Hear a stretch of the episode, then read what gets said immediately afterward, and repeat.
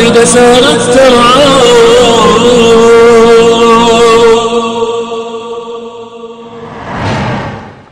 الحمد لله رب العالمين وصلى الله وسلم وبارك على عبده ورسوله محمد وعلى آله وصحبه أجمعين.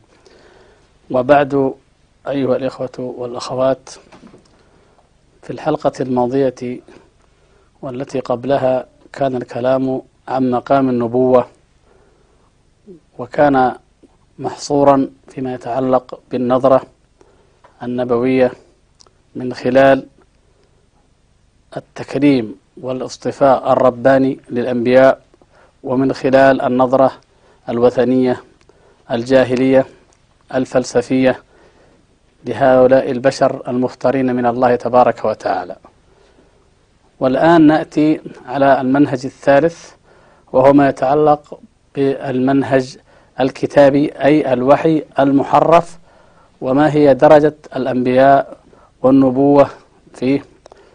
وفي الحقيقة أن هذا الموضوع يحتاج منا إلى أكثر من حلقة أو أكثر من وقفة لأهميته في تاريخ الفكر العالمي والصراع العالمي لأن كثيرا من النظرات المادية والأخطاء التي وقعت في في الحديث عن تاريخ الأنبياء وفي العقائد البشرية عن الأنبياء كانت نتيجة للجهل والتحريف الذي أصاب الكتب المنزلة والتي قام أو العمل الذي عمله الأحبار والرهبان وغيرهم ممن ينتسبون إلى هذه الكتب.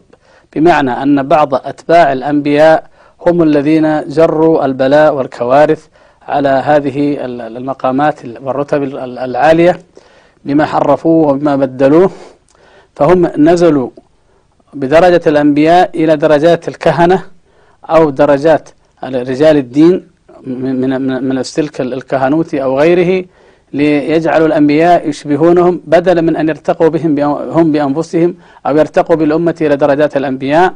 فكان ذلك التشويه سببا وباعثا أن يأتي المفكرون الماديون والعقلانيون وغيرهم فينفوا النبوة من أصلها.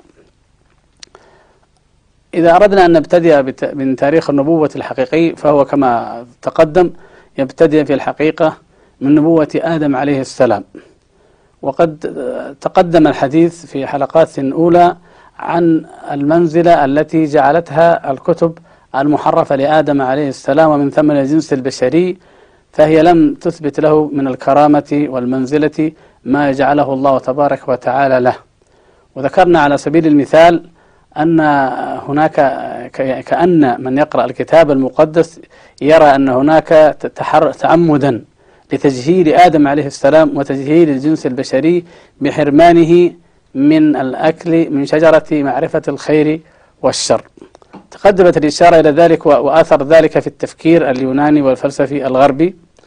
كذلك مع أن الكتاب أو, أو العهد القديم التكوين السفر الأول منه ذكر أن الله تبارك وتعالى علم آدم أسماء كل شيء إلا أنه لم تك... لم يورد ذلك كما ورد في القرآن بنفس المستوى من السمو والعلو ومن اختبار أو امتحان الملائكة به الذي يظهر الكرامة والمنزلة التي جعلها الله تبارك وتعالى لآدم عليه السلام. على أي حال لو تجاوزنا هذا إلى الأب الثاني للبشرية.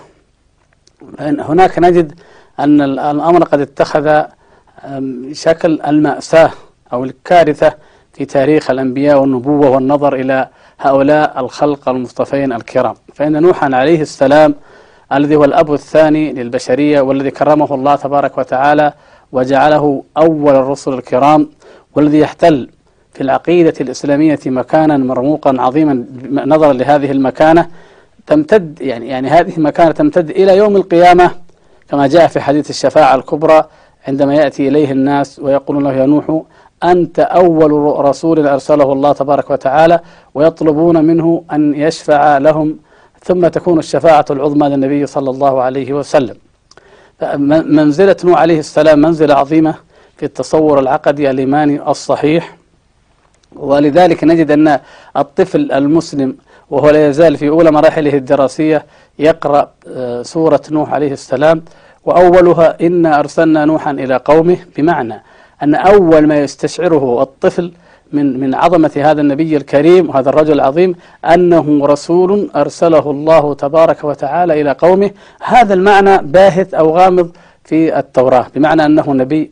الحديث عنه يأتي وكأنه رجل ذو شأن ذو عظمة ولكن الإرسال والنبوة والنذارة لقومه والتحذير من الشرك لا يكون بمثل المستوى القرآني بل هو بعيد عن ذلك كثيرا. ليس هذا فقط وإنما يأتي بعد ذلك ما, قلنا من أنه يشبه الحقيقة الكارثة أو الطامة الكبرى وهو ما جاء في التكوين في السفر أو في الفصل التاسع من السفر وهو أن نوحا عليه السلام وأنا الآن أقرأ بالنص. كان نوح أول فلاح غرس كرما. في بعض الترجمات وابتدأ نوح يكون فلاحا على أي حال. هل هو أول فلاح أو ابتدأ يكون فلاحا؟ المهم ثم يقول كاتب هذا الكلام والمحرف من كلام الله تبارك وتعالى. يقول وشرب نوح من الخمر فسكر وتعرى في خيمته فرأى حام أبو كنعان أبو كنعان هذه يحتفظ بها إخوان ذكركم لماذا قال؟ فرأى حام هو ابن نوح أبو كنعان عورة أبيه فأخبر أخويه وهما خارجا فأخذ سام ويافث ثوبا وألقياه على أكتافهما ومشيا إلى الوراء ليسترى عورة أبيهما وكان وجهاهما إلى الخلف فما رأيا عورة أبيهما؟ توجه هكذا إلى الخلف. فلما أفاق نوح من سكره كما يقول الكاتب الخبيث علم ما فعل به ابنه فقال ملعون كنعان.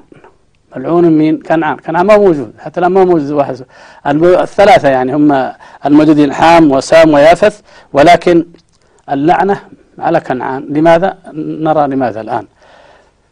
قال ملعون كنعان عبدا ذليلا يكون لإخوته في بعض الترجمات عبد العبيد يكون أو عبد العبيد يكون لإخوته. وقال تبارك الرب إله سام ويكون كنعان عبدا لسام. إلى آخره. يعني, يعني هذا الخبر الذي حقيقة تقشعر منه الأبدان المؤمنين الذين يقدرون الله تبارك وتعالى حق قدره وأنبياء الله تبارك وتعالى حق قدرهم وتعزيرهم وتوقيرهم ويعظمون ما عظم الله ويعظمون شعائر الله.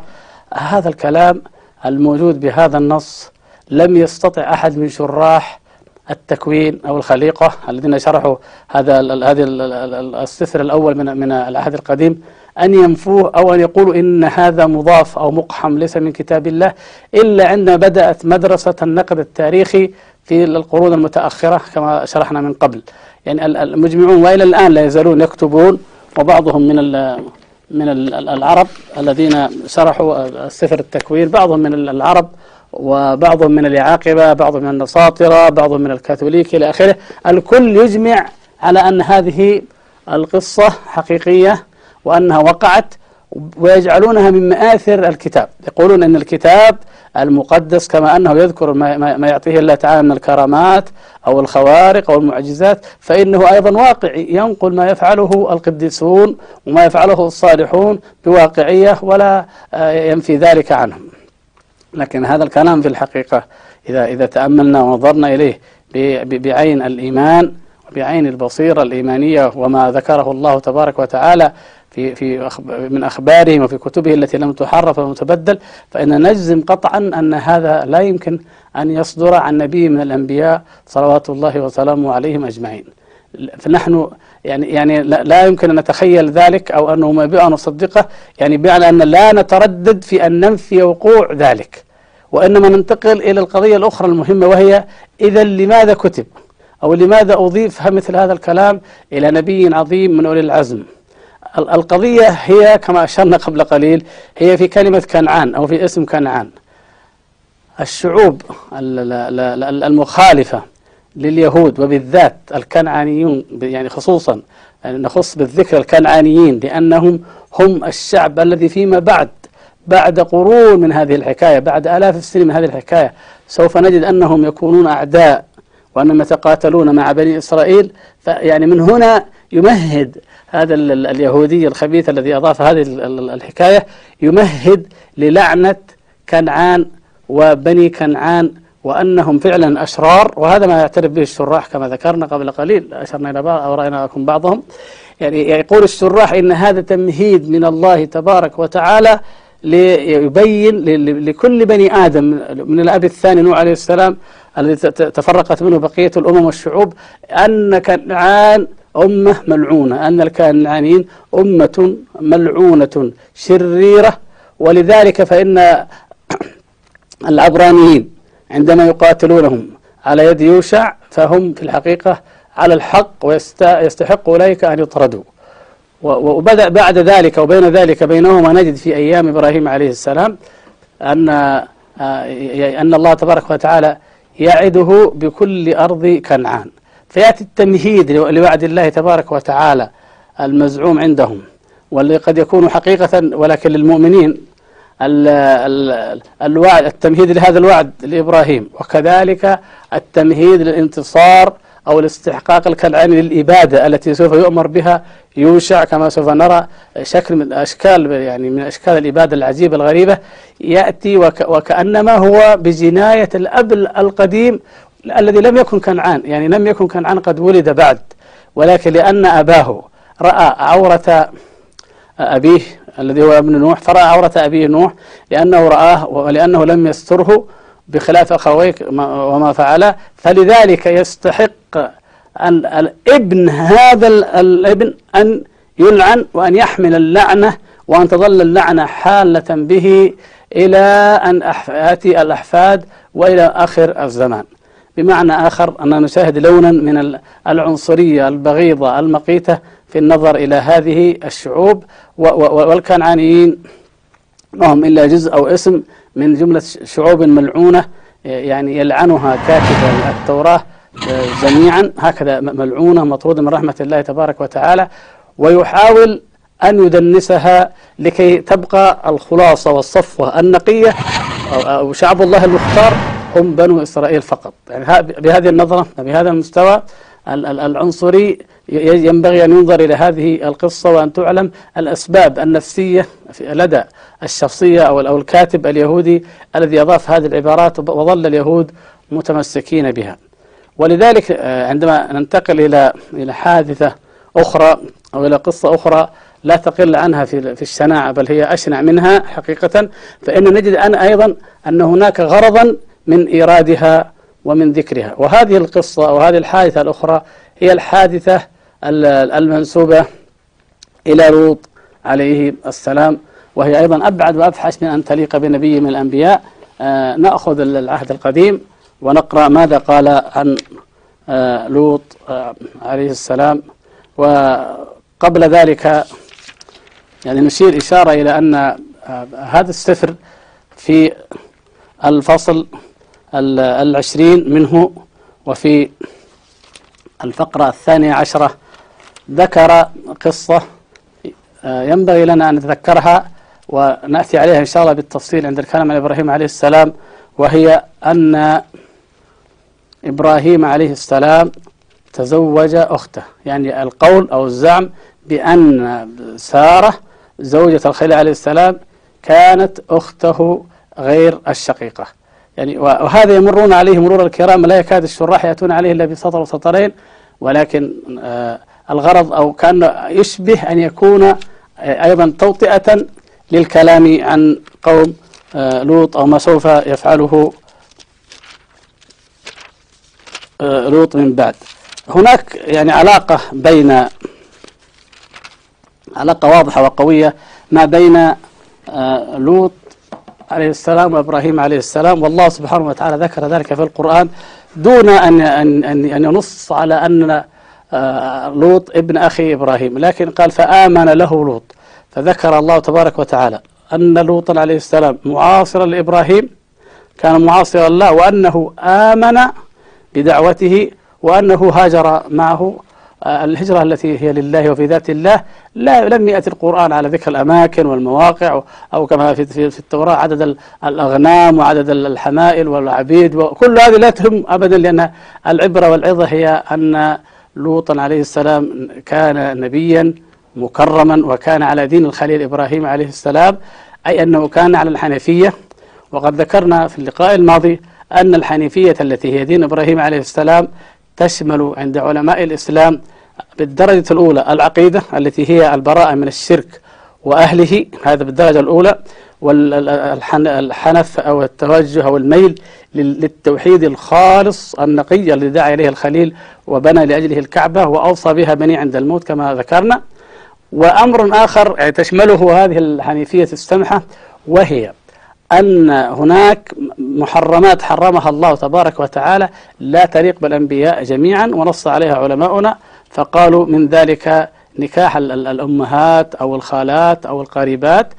والأمر الثالث الذي ذكرناه وهو شعائر وسنن الفطرة التي ذكرها النبي صلى الله عليه وسلم وأنها من سنن أبينا إبراهيم عليه السلام ومن أشهرها ومن أعظمها الختان.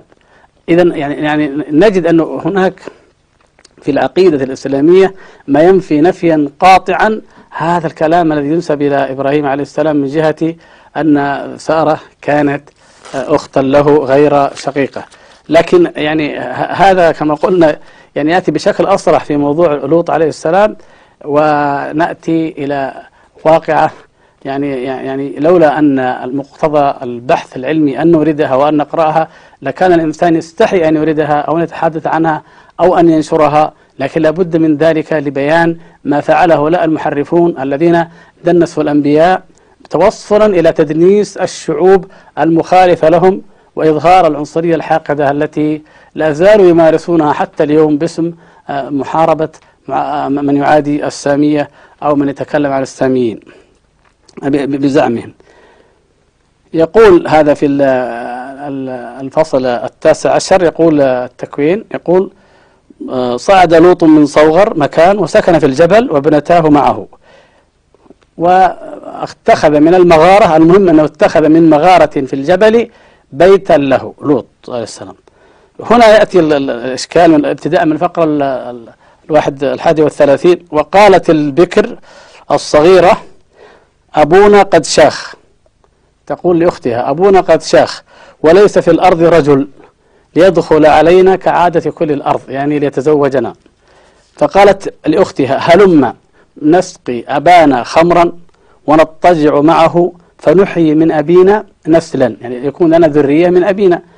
فيقول في الفقرة الثالث ثلاثين فسقتا أباهما خمرا في تلك الليلة ودخلت البكر واضطجعت مع أبيها ولم يعلم باضطجاعها ولا بقيامها. وحدث في الغد أن البكر قالت للصغيرة إني قد اضطجعت البارحة مع أبي نسقيه خمرا الليلة أيضا فادخلي واضطجعي معه فنحيي من أبينا نسلا. ففعلت أيضا في الليلة الثانية والعياذ بالله والكلام وقامت أيضا الصغيرة وف... و... في النهاية يقول فحبلت ابنتا لوط من أبيهما. والعياذ بالله هذه الشناع يقول هذا الكاتب المحرف لكلام الله. ثم يقول فولدت البكر ابنا ودعت اسمه مؤاب وهو أبو المؤابيين اليوم أو إلى اليوم. والصغيرة ولدت ابنا ودعته اسم ابن عمي وهو أبو بني عمون إلى اليوم. يعني هذا الحادث هذا هذا الإفك الشريع المنسوب إلى نبي من أنبياء الله تبارك وتعالى وإلى وإلى ابنتيه.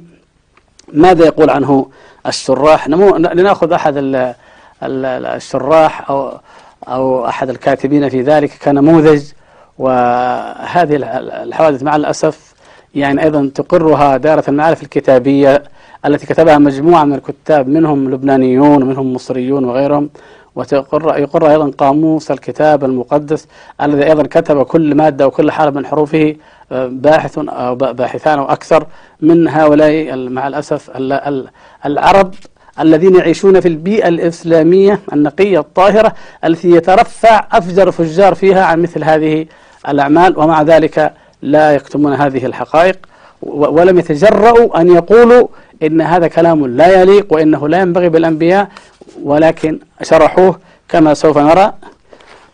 بهذا الشرح يقول هذا الشارح يقول إن المفسرين يعني شراح الكتب هذه يلتمسون العذر لابنتي لوط اللتين ربما ظنتا أن العالم كله قد هلك. كما وقع في حادث الطوفان. التأويل يقول يعني من أين جاء بهذا التأويل؟ من أين جاء بهذا التبرير؟ بدل أن ينفي الحكاية يقول هذا كذب هذا باطل هذا بهتان هذا لا يليق فأخذ يتفلسف يقول ربما أن البنتين ظنتا أنه مثل ما حدث أيام الطوفان يعني العقوبة التي وقعت في قوم لوط فلم يبقى أحد يعني في العالم إلا هما وأبوهما فلذلك يعني يقول عملت هذا العمل الشاذ رغبة في إحياء النسل لحفظ الجنس البشري وحفظ اسم أبيهما. يعني هذا هذا التأويل من النوع الذي كما يقول علماؤنا يعني يكفي عرضه أو نقله أو, أو, أو تصوره في فساده لا يحتاج إلى أن يرد عليه. يقول هناك أيضا نوع آخر اتجاه آخر في تأويل وتبرير هذا وهو أنهما كانتا تتوقعان مجيء المسيا الذي يسحق رأس الحية ولهذا فعلت يعني هذا الشيء. المسيا هو يعني المسيح الذي يأتي في آخر الزمان المبشر به في آخر الزمان الذي يسحق رأس الحية الحية من فين جاءت؟ لعلنا نتذكر عندما تحدثنا في في لقاء سابق أنهم لم ي لم ي لم ينص الكتاب التوراة صراحة على أن الشيطان هو الذي أغوى آدم وإنما قال الحية. فالشراح أدخلوا الحية من أين؟ قالوا إنها إنه نطق من على لسان الحية أو تمثل بشكل الحية. لا لم ليس في النص شيء من هذا النص المحرف. فعندما تعاد توعد الله تبارك وتعالى وتعاهد وتهدد بإنزال العقوبة على الحية كما أنزل العقوبة على آدم بالطرد من الجنة هو وحواء فهددها بأن يرسل عليها أن, يعني أن تكون العداوة بينه وبين الإنسان فهو يسحق رأسها وهي تسحق عقبه هكذا يقول فهنا جاء الذين جاءوا في آخر الزمان الذين ادعوا الربوبية والألوهية المسيح عليه السلام فقالوا الحية هي الشيطان والذي يسحق رأسه هو المسيح وبماذا؟ بأن يصلب فداء عن البشرية فيكفر الخطيئة التي لحقتهم بفعل أبويهما آدم وحواء بأكلهم من الشجرة التي كانت بسبب الحية التي دخل فيها أو تبطنها إبليس. يعني لاحظ هذا يعني هذا التأويل البعيد جدا لكي تقرر الحقيقة يعني العقيدة الوثنية وهي التثليث المنقولة والخطيئة الأصلية والتثليث معا منقولة من الكتب ومن الأمم الماضية وهذا نشرحه إن شاء الله في مكان عندما نتحدث بإذن الله تبارك وتعالى عن الابتداع في الدين النصراني والتحريف. ففي كل مرة يحاول الشراح هؤلاء إذا أعوزتهم الحيلة أن يراوغوا عن الاعتراف بالتحريف أو إنكاره بأن يأتوا في بنوع من الفلسفة التي تقول لا هذا هذا من أجل المسيح هذه قصة رمزية ترمز إلى كنيسة الله إلى المجد الذي يكون له في آخر الزمان إلى آخر ذلك.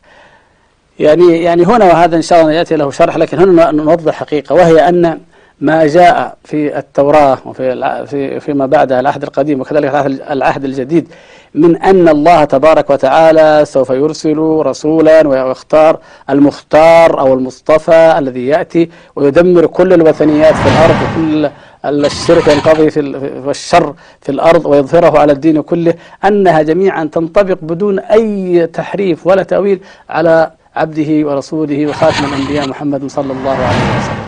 بوضوح لكن المسيح عليه السلام كان معه عشرات من الأتباع. حتى أنهم ركبوا مرة في في في في قارب في بحيرة يعني يعني عدد قليل الأتباع.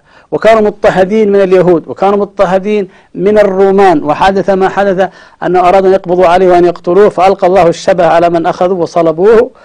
وما وأما هو يعني عليه السلام ما قتلوه وما صلبوه ولكن شبه لهم. المراد أنه لم تتحقق هذه النبوات ولم يدمر ممالك الشر ولا الامبراطوريات الوثنية ولم يقضي عليها عليه السلام. فيعني يقول يعني هذا تحريف مركب تحريف البشارات التي في النبي صلى الله عليه وسلم بأن تجعل للمسيح هذه من ناحية. من ناحية أخرى أن يظل يدخل في أي مكان يجدون فيه حادثة غريبة وقصة غريبة أن يحاولوا أن يفسروها أو أن يؤولوها بما يدل على عقيدة سوف تأتي فيما بعد بعد آلاف السنين وتأتي منقولة عن وثنيين عن عن مشركين لا علاقة لها بالكتب السماوية ولم ينزلها الله تبارك وتعالى في أي كتاب وهي عقيدة التثليث والخطيئة الأصلية والكفارة التي سوف إن شاء الله تبارك وتعالى نوضح ذلك عنها فيما بعد. يعني إذا كان هذا هو التبرير أن أنها يعني يعني يعني يقول لك ما دام أن ابنتي لوط عليه السلام تظن أن العالم كله هلك وفكرت طيب, طيب من أين يأتي المس المسيح أو المسيح الموعود؟ من أين يأتي؟ إذا لابد أن يسقيا أباهما الخمر ولابد أن يضطجعا معه والعياذ بالله ولابد أن يجيبا منه لكي تتحقق تلك التي لا, لا يعني نجزم جزما لا صلة لقوم لوط ولا بنتيه ولا الناس في عهده بهذه الحادثة. لا لا يوجد أي نص عليها لا منزل ولا تاريخي أن هناك خطيئة أصلية وأنها تصحب الجنس البشري وأن الجنس البشري سوف يحتاج إلى من يصلب عنه في آخر الزمان لكي يفديه. ثم يعقب هذا الكاتب فيقول يعني إنه يعني الكتاب المقدس يذكر الوقائع التاريخية بكل صراحة ونزاهه كما وقعت ففي هذا دليل على أنه حقيقي وأنه كلام الله لأنه حتى ما يقال عن القديسين والصالحين مثل نوح ومثل لوط فإنه يعني ينقله دون أن يعني يداري فيه.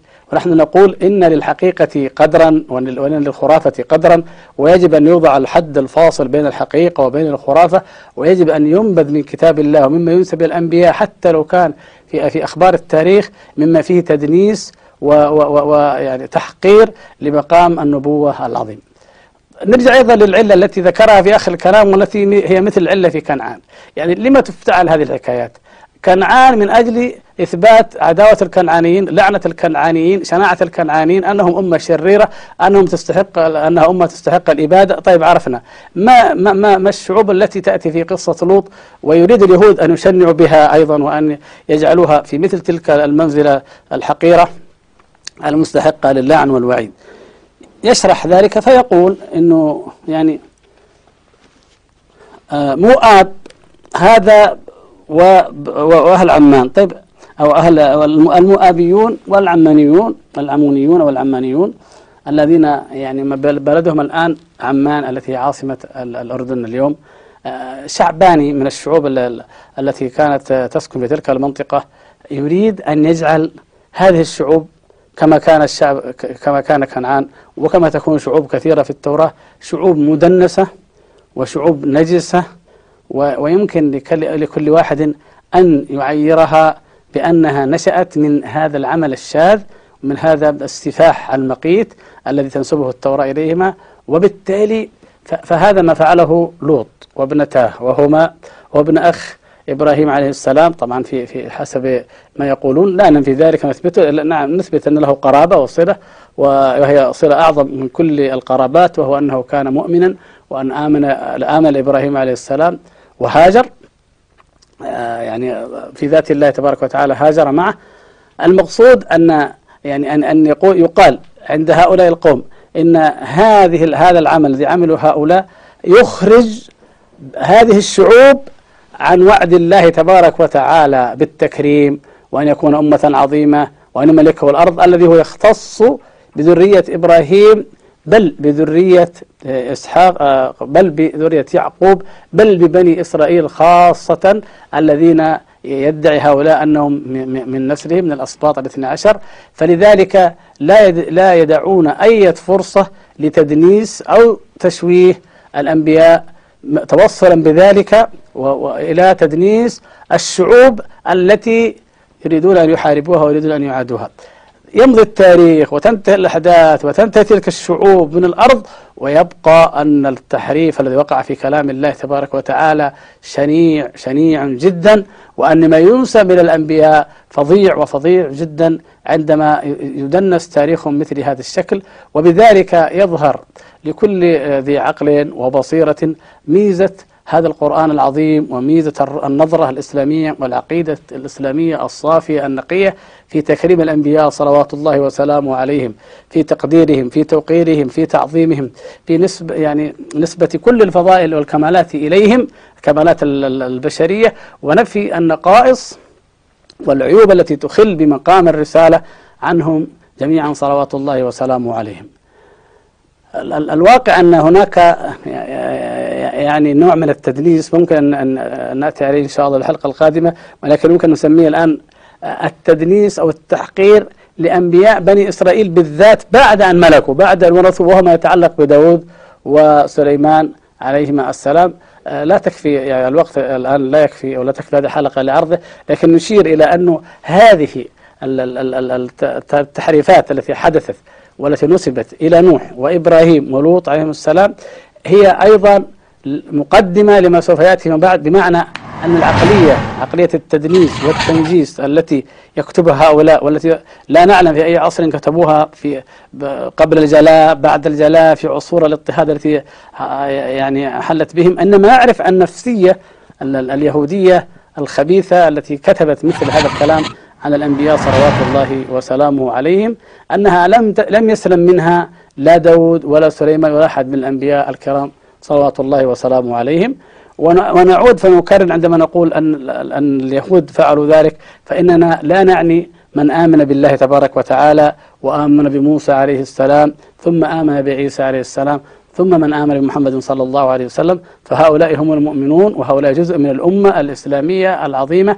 الممتدة في أعماق التاريخ وإنما نتكلم عن من حرفوا وعمن بدلوا كلام الله تبارك وتعالى وعمن صاغوا وكتبوا كتب الله وبدلوا في وحي الله تبارك وتعالى لكي يبينوا أو ينفثوا سمومهم وحقدهم على شعوب الأرض التي اضطهدتهم أو عذبتهم من الفرس والرومان ومن العرب وغيرهم نحن لا نقر أي اضطهاد حدث لا لليهود ولا لغيرهم ولا لأي أمة من الأمم. نحن أمة تنكر الظلم ولكن لا يجوز بأي حال من الأحوال أن نجعل من وقوع الظلم أو وقوع ال- ال- ال- ال- التعذيب النفسي والمعنوي على أي أمة من الأمم مبررا ودافعا لأن يعتدى على مقام الألوهية أو على مقام ال- الربوبية فيأتي هؤلاء ومقام ال- النبوة فيأتي هؤلاء فيصفون الله تبارك وتعالى بما لا يليق من الحزن أو الندم أو البداء يعني أن أن يعلم بعد أن يجهل تعالى الله عما يقولون علوا كبيرا أو أن يصفوا أنبياء الله تبارك وتعالى مثل هذه الشنائع والقبائح آه، من شرب الخمر من فعل ال- ال- الفواحش من لعنة من لا يستحق من مؤاخذة الأحفاد بظلم الأجداد. أمور كلها في الحقيقة لا تتفق أبدا مع مقام النبوة وإنما تتفق مع نفسية ال- ال- الشعوبي الحاقد الذي يريد أن ينفذ حقده ويفجر كبته وإحباطه ويأسه طوال هذا التاريخ الاضطهادي الطويل في الشتات فيصب جام غضبه على آه، يعني هذه المجموعة لكي يظهر أنه مهما نالهم من اضطهاد مهما نالهم آه، أيضا من قوة هم من قو- قوة أو تمكن فإنهم شعوب نجسة مدنسة ملعونة من عهد نوح وهم من ذرية أيضا آه، هذا الفعل ال- القبيح الشاذ الذي ينسبونه إلى ابنتي لوط آه، نسأل الله سبحانه وتعالى أن يصلح حال الإنسانية جميعا وأن يردنا جميعا إلى الحق والهدى وأن يكتب لهذه العقيدة الإيمانية الصحيحة التي جاءت في الكتاب والسنة ما وعد به من النصر والظهور والغلبة لكي تحرر العقل البشري من الخرافة ومن التحريف ومن التأويلات الباطلة وأن يهدي هؤلاء القوم وندعوهم بهذه المناسبة ندعوهم إلى أن يتأملوا ما في كتاب الله تبارك وتعالى من تعظيم الله وتوقيره ومن تعظيم أنبياء الله تبارك وتعالى وتوقيرهم فيرفعوا أنفسهم من ال- ال- ال- التعصب الأعمى ومتابعة ال- ال- الآباء والأجداد ويؤمنوا من قبل أن يطمس الله سبحانه وتعالى وجوها أو يردها على أدبارها ويلعنهم كما لعن أصحاب السبت نسأل الله العظيم رب العرش الكريم أن يمن علينا وعلى المسلمين جميعا وعلى البشرية جمعاء بالهداية والخير والتوفيق والصلاح. إنه سميع مجيب. وفي الحلقة القادمة إن شاء الله نتكلم عما نسبوا إلى داود وسليمان عليهما السلام. فهي كالتكملة لهذه الحلقة. ونشكركم أيها الإخوة المشاهدون. وجمعنا الله وإياكم على خير. والحمد لله رب العالمين. الناس تفرق مسعاهم ما بين الدين ودنياهم. برز التاريخ بألوان لعقائد سارت ترعاهم. لعقائد سارت ترعاهم. نحل شتى ظهرت وطريق الجنة